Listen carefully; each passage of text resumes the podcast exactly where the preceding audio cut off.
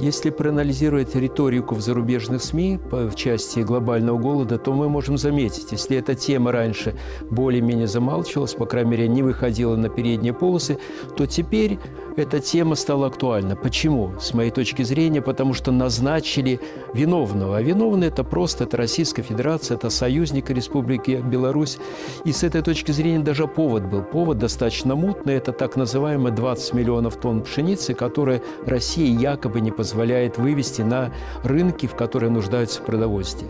Но это не так, даже с точки зрения не факта как такового, а с точки зрения истории, ретроспективы этого вопроса. Кто виноват? Катаклизмы, военные действия или инфраструктурные проекты. Я тут сослался бы на эксперта ФАО, это специализированная ООНовская организация, которая занимается профессионально вопросами продовольственной безопасности. Было выявлено, что всего лишь 10% голодающих получились или первопричиной явились военные конфликты и природные катаклизмы. 90% – это те условия, которые были созданы правительствами, глобальными какими-то транснациональными компаниями. Возникает вопрос, может быть, денег нет, может, действительно мы не в состоянии прокормить такое количество людей, которые даже сегодня есть. С одной стороны, это да, действительно, развитые страны уменьшили существенно, почти в два раза, объемы финансирования поддержки бедных стран, но опять-таки на фоне количества роста миллиардеров, на основе э, роста капитализации их состояния, которое более чем в 10 раз повысилось только за последние два года, пандемийные года, говорит о том, что, скорее всего, вопрос не в наличии ресурсов, а в их социальном справедливом распределении.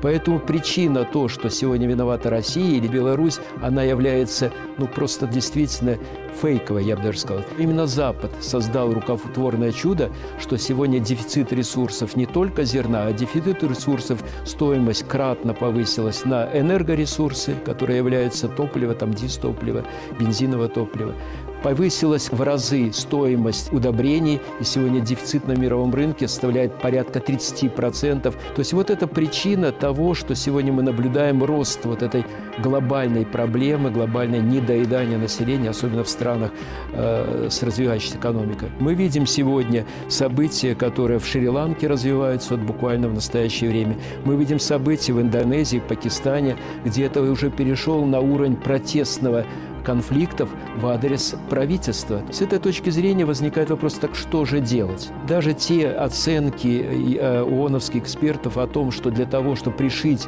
сиюминутно проблему голода, необходима сумма инвестиций порядка 200-300 миллиардов долларов США, это лишь только половина проблемы. Надо менять в принципе систему справедливого отношения, отношение к сельхозэкономике, отношение к рациональному пользованию природных ресурсов и самое главное – это вопрос вопрос социальной справедливости. Тот опыт, который приобрела Республика Беларусь, благодаря достаточно системной и уже долговременной, многолетней э, программе поддержки сельского хозяйства, где страна фактически превратилась в такого ярко выраженного сельскохозяйственного экспортера, то есть объем экспорта в ближайшее время достигнет практически 6 миллиардов долларов США. Для 10 миллионов населения это, согласитесь, достаточно большое достижение. Вот эта тема, она является темой действительно глобального обсуждения на повестке Организации Объединенных Наций. А как это касается нас, рядовых жителей Беларуси? У нас на прилавках по отдельным стратегическим позициям. До 90% продукции национального производителя, я думаю, не то, что угроза голода, а вообще проблема дефицита продуктов, ну, населению Беларуси однозначно не, э, не грозит.